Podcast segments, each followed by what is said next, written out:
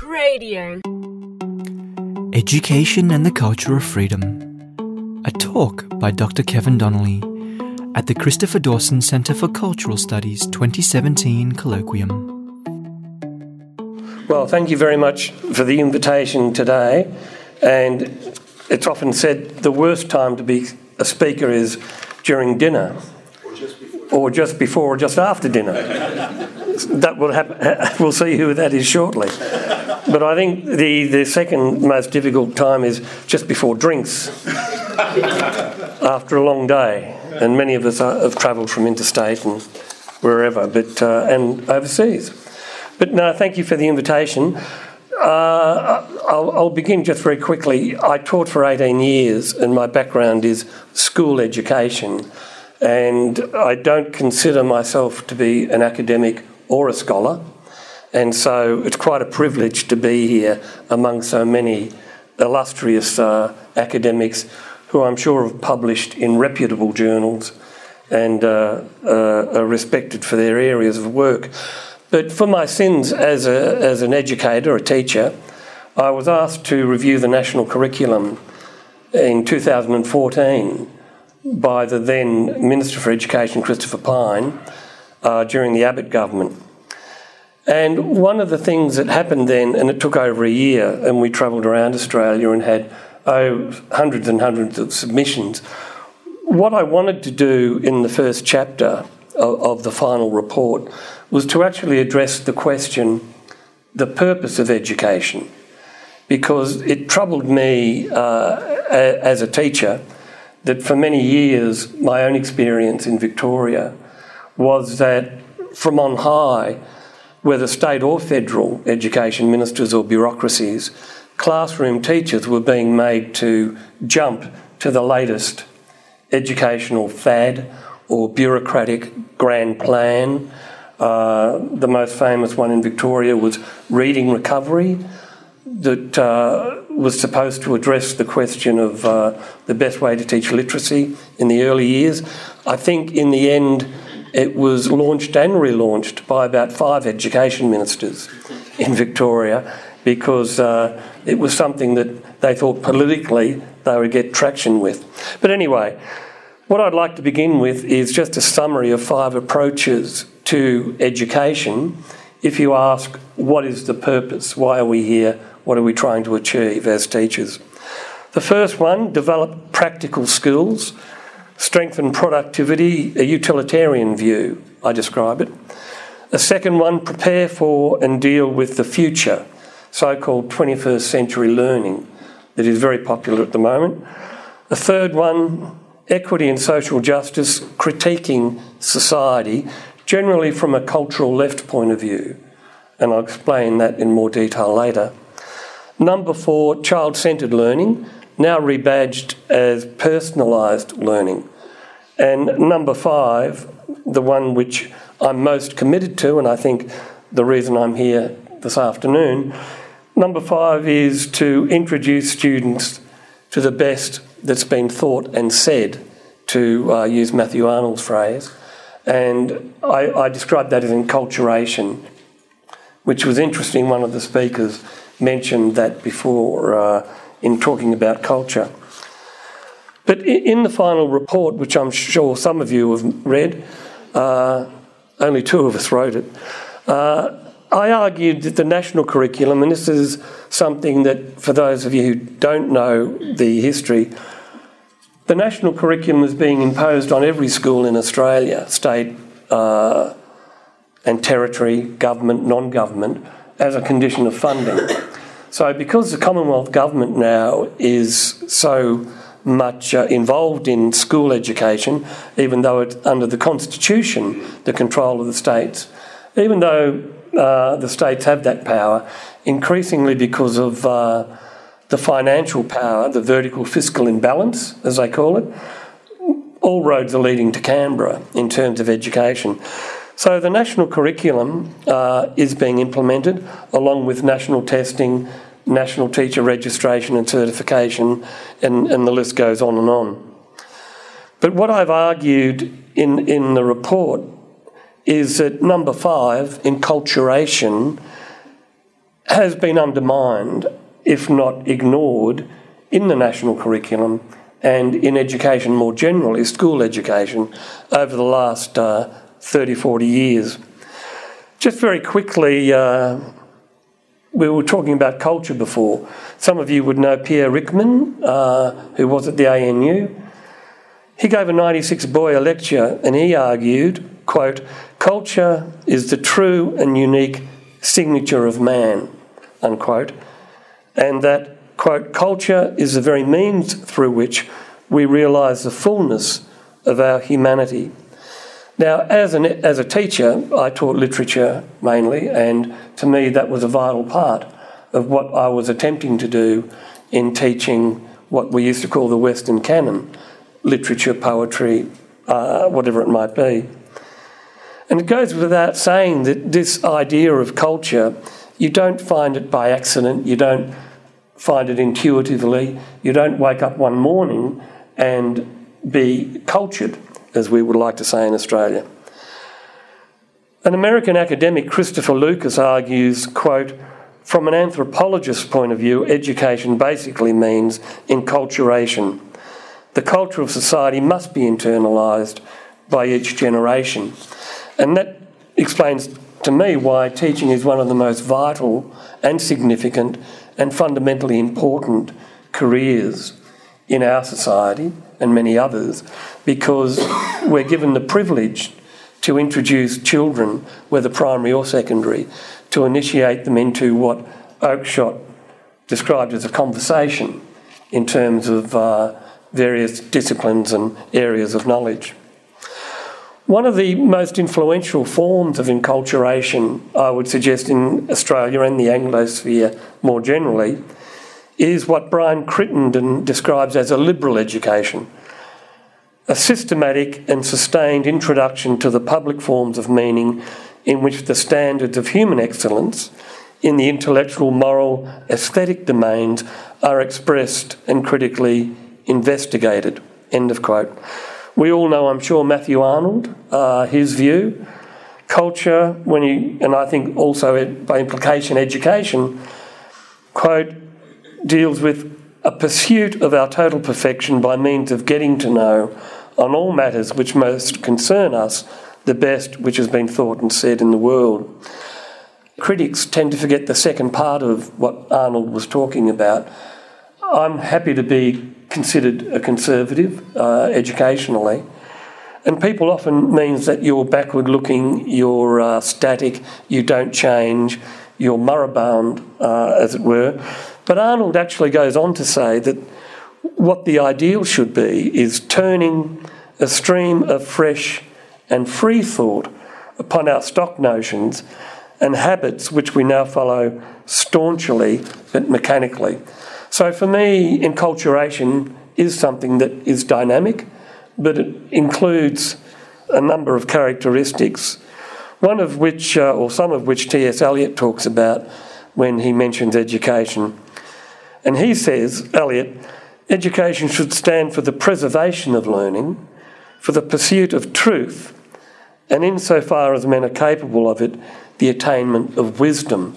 Now, in my 20, 30 years since I left teaching and have, have done various things, written for the papers, written books, did the National Curriculum Review, attended many, many uh, conferences when I talk to educators now, certainly uh, in Canberra, I rarely hear education talked about in those terms about the pursuit of truth and the attainment of wisdom. But uh, overseas, it's of interest in England uh, when uh, Gove was the edu- Secretary of Education, Michael Gove.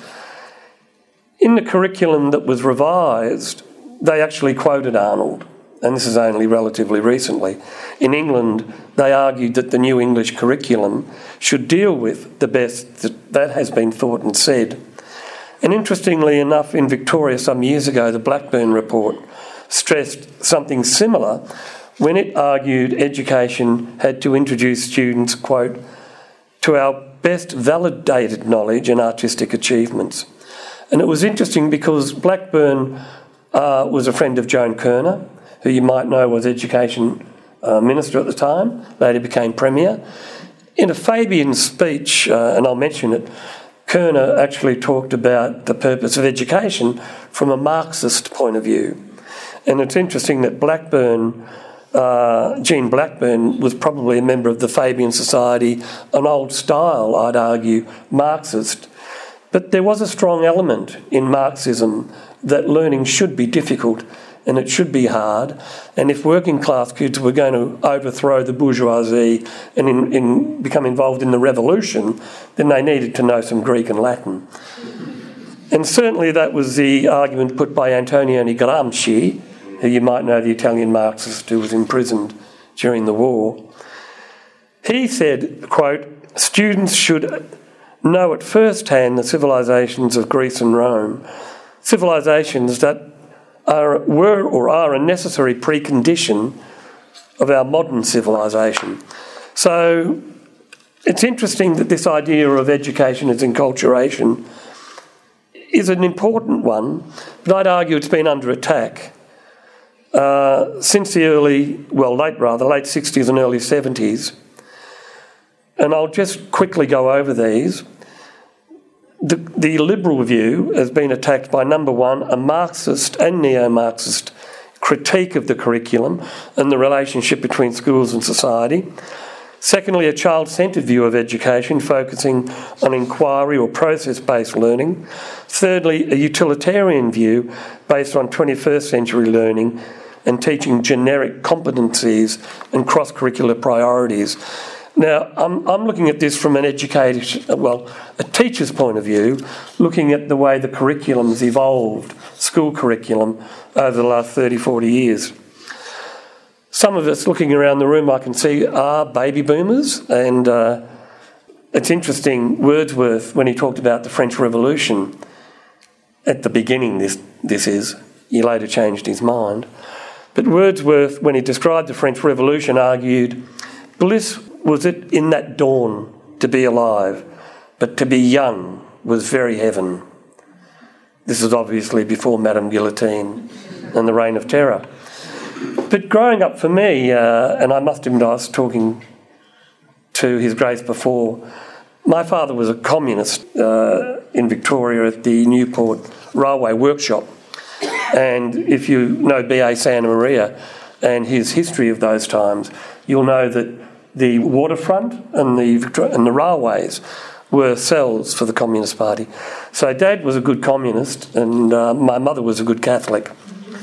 So it was Mass on Sunday and, and communion and confirmation and, and Trotsky, Stalin, Lenin, Mao on Tuesday.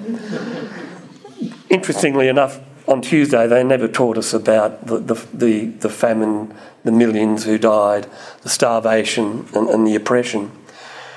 But the 60s Cultural Revolution was a time when it was great to be alive, especially if you're at university.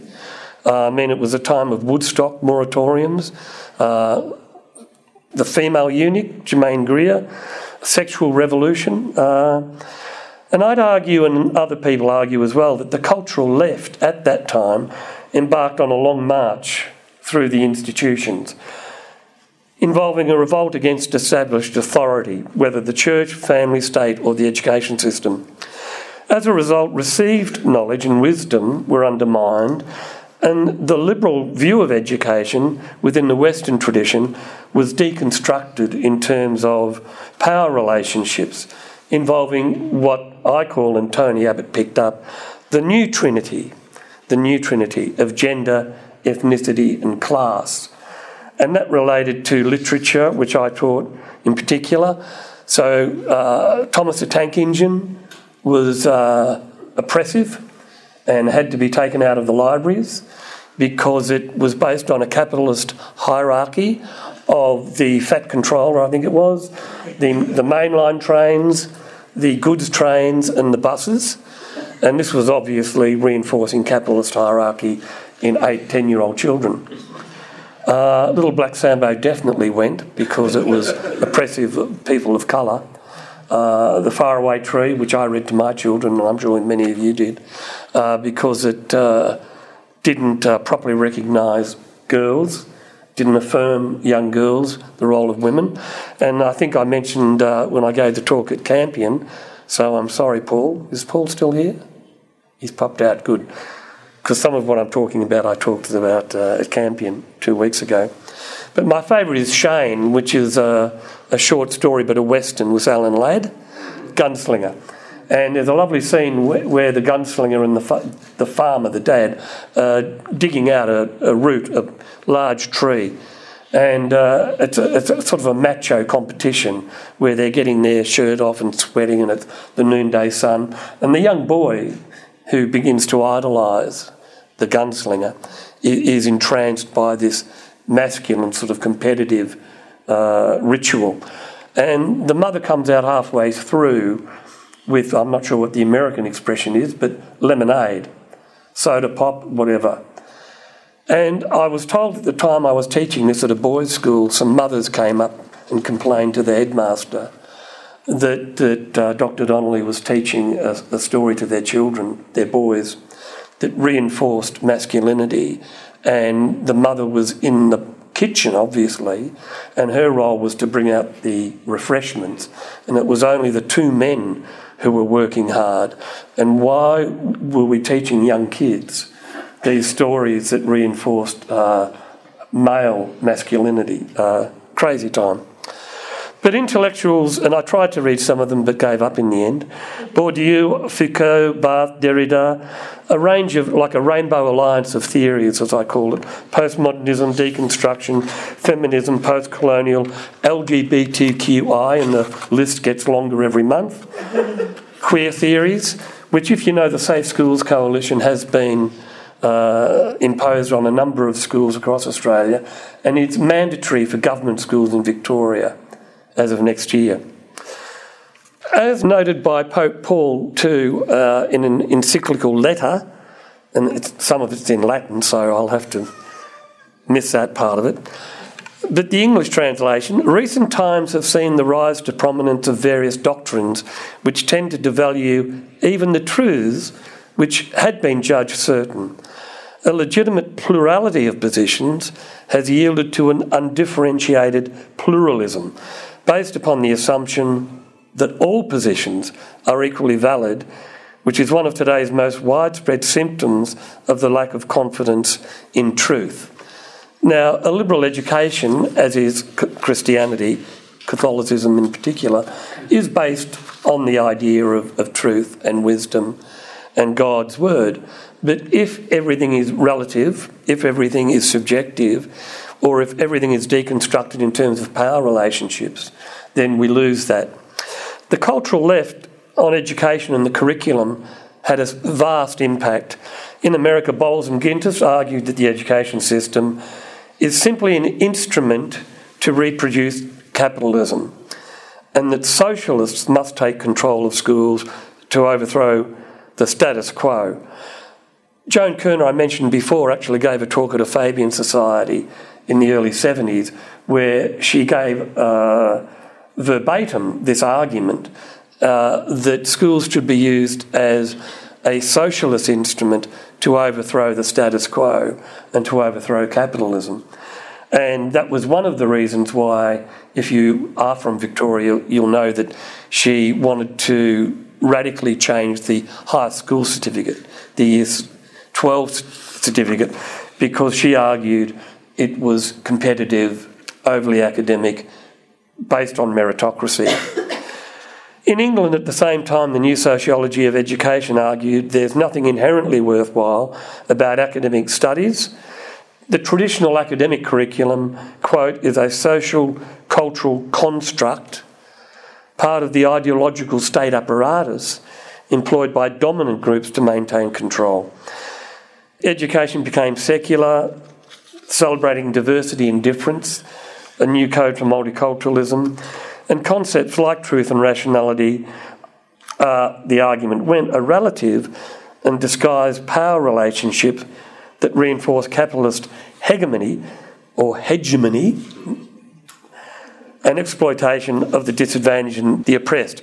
I'll run through the others. Uh, so we have this cultural left Marxist, neo Marxist theory that's impacted on the curriculum. The second one is progressive education that adopted a child centred view. So the student becomes centre stage, and learning is based on what's immediately relevant, contemporary, and local. And we saw that a lot in primary schools, where every year they seemed to study local community. Or if the Olympic Games was on, they studied the Olympic Games. I got into a stoush with uh, my daughter's teacher at Genazzano in Melbourne, a good Catholic school, where in history they spent three weeks on Princess Di and the fact that she died. And I said when I met the teacher over a report, Why are you studying Princess Di? She only died a month ago. And this is history that you're teaching.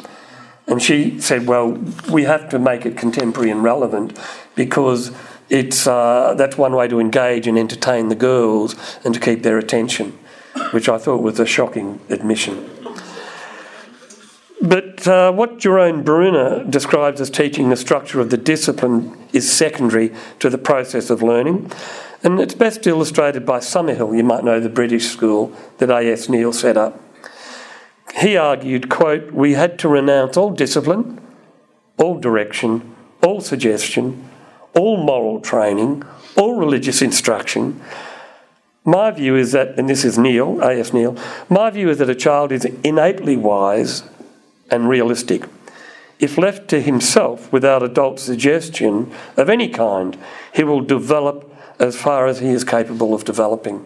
So it's this kind of Rousseauian idea of, of the innocence of childhood, and obviously he hadn't read Lord of the Flies.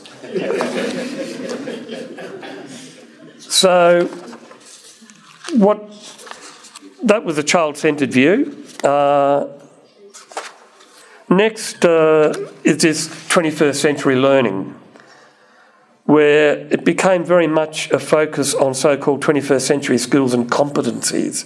When we did the National Curriculum Review, I was in Adelaide and we were talking to the head of curriculum there, and she said, Well, look, we can't teach traditional subjects or disciplines, so called silos. They talk about silos now, so whether it's history or science or maths.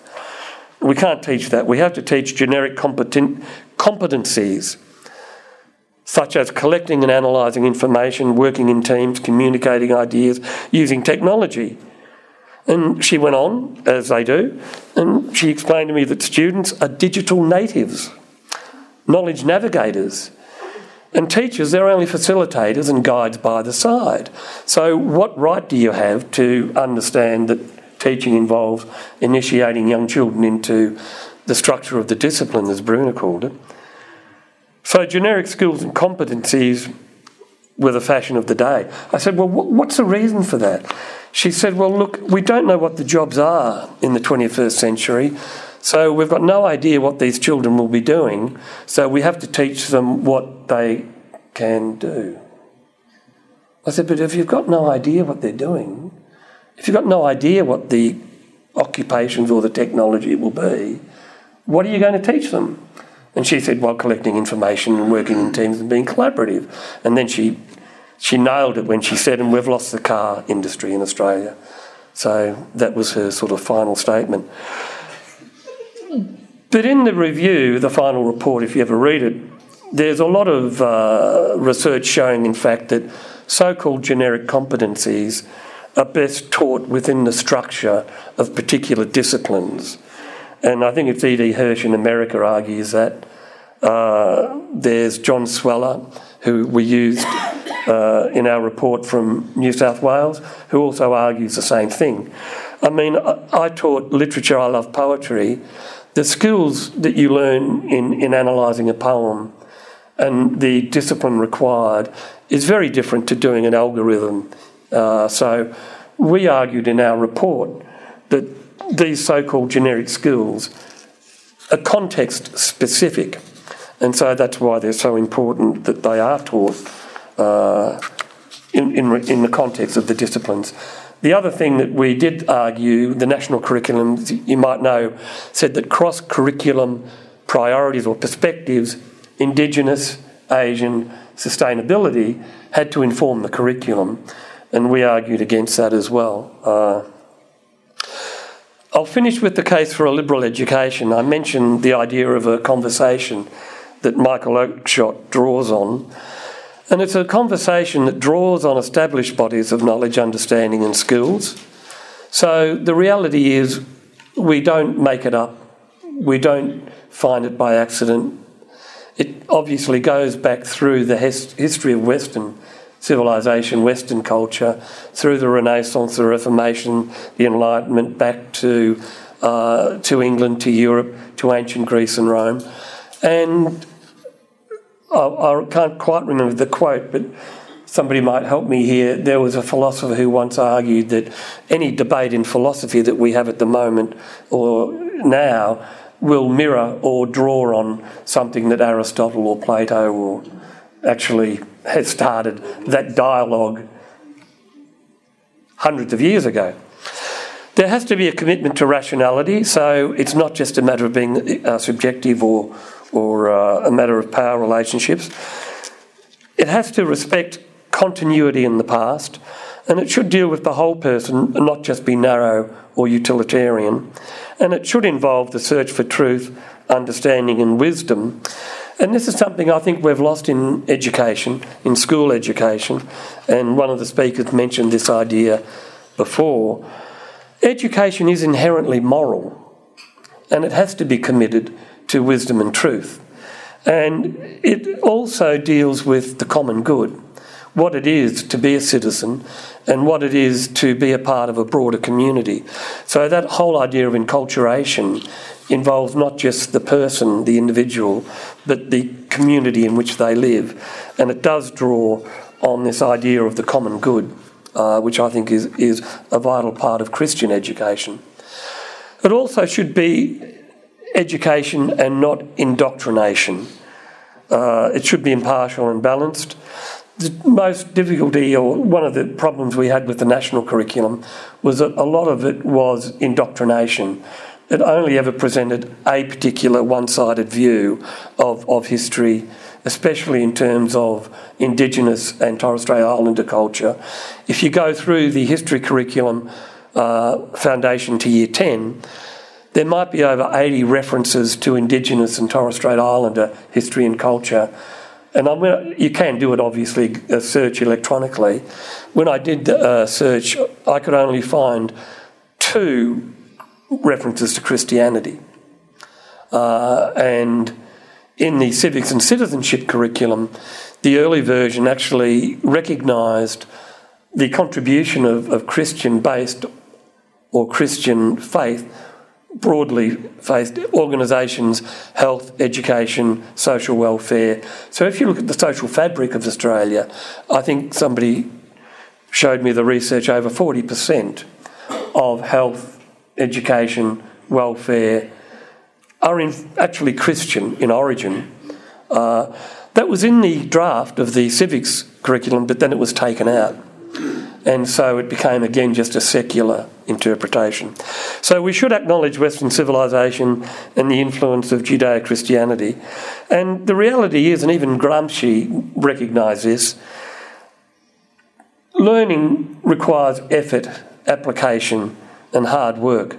My daughter, who's a primary teacher, gets very distressed about this because she has grade or year two students who, when she gives them a picture book, uh, they'll swipe it, the hard copy, because they think it's an e reader, it's a digital reader. And parents haven't given them ever a picture book to look at. And she actually does have to begin the year by spending a couple of weeks getting these children to learn how to sit still and how to focus on a particular thing for more than three or four minutes. Because most of them, and we've all seen it, have been raised with uh, iPhones, e readers, electronic devices, and we see it every day in, at a restaurant where, or you know, in a diner, as they would say, where parents are on their phones, the kids are on a game. And so Amelia says, in fact, her job now is edutainment. And so she's dealing with a different kind of student to when I went to school. But also, education, and I'll finish with this, requires humility, civility, and a willingness to postpone immediate gratification. And that's something I think sadly lacking from education at the moment. And so when we uh, finished the National Curriculum Review, we gave it to Christopher Pyne, and I'm quite happy to, to say this publicly.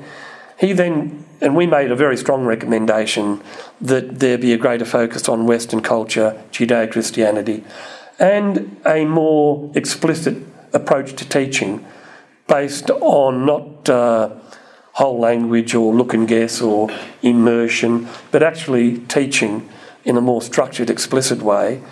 Uh, Minister Pyne gave our report back to ACARA, which is the body responsible for the curriculum. They wrote the curriculum, and they were the body of which we were very critical. So there weren't a lot of changes, uh, surprisingly. And the question, I suppose, for me is that where to from here? But I will say that when I was at Campion uh, a couple of weeks ago giving the, the lecture, I was deeply impressed and, and enthused by those young kids and, and the lecturers and tutors because I, I genuinely felt there was a beacon of hope, a beacon that will shine in the dark in terms of uh, education. At, at the ACU, Australian Catholic University, we have a similar approach in a way, but uh, I would say not as strong. And my argument is that young children have a thirst, a thirst for wisdom and knowledge and truth and, and they're like blotting paper.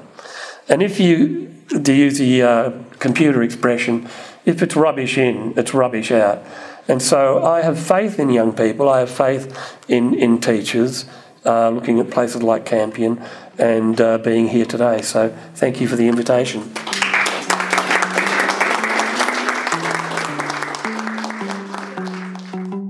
That was Dr. Kevin Donnelly with Education and the Culture of Freedom.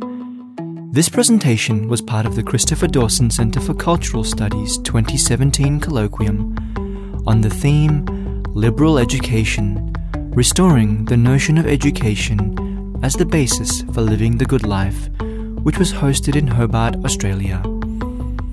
For more talks, interviews, and shows, visit cradio.org.au.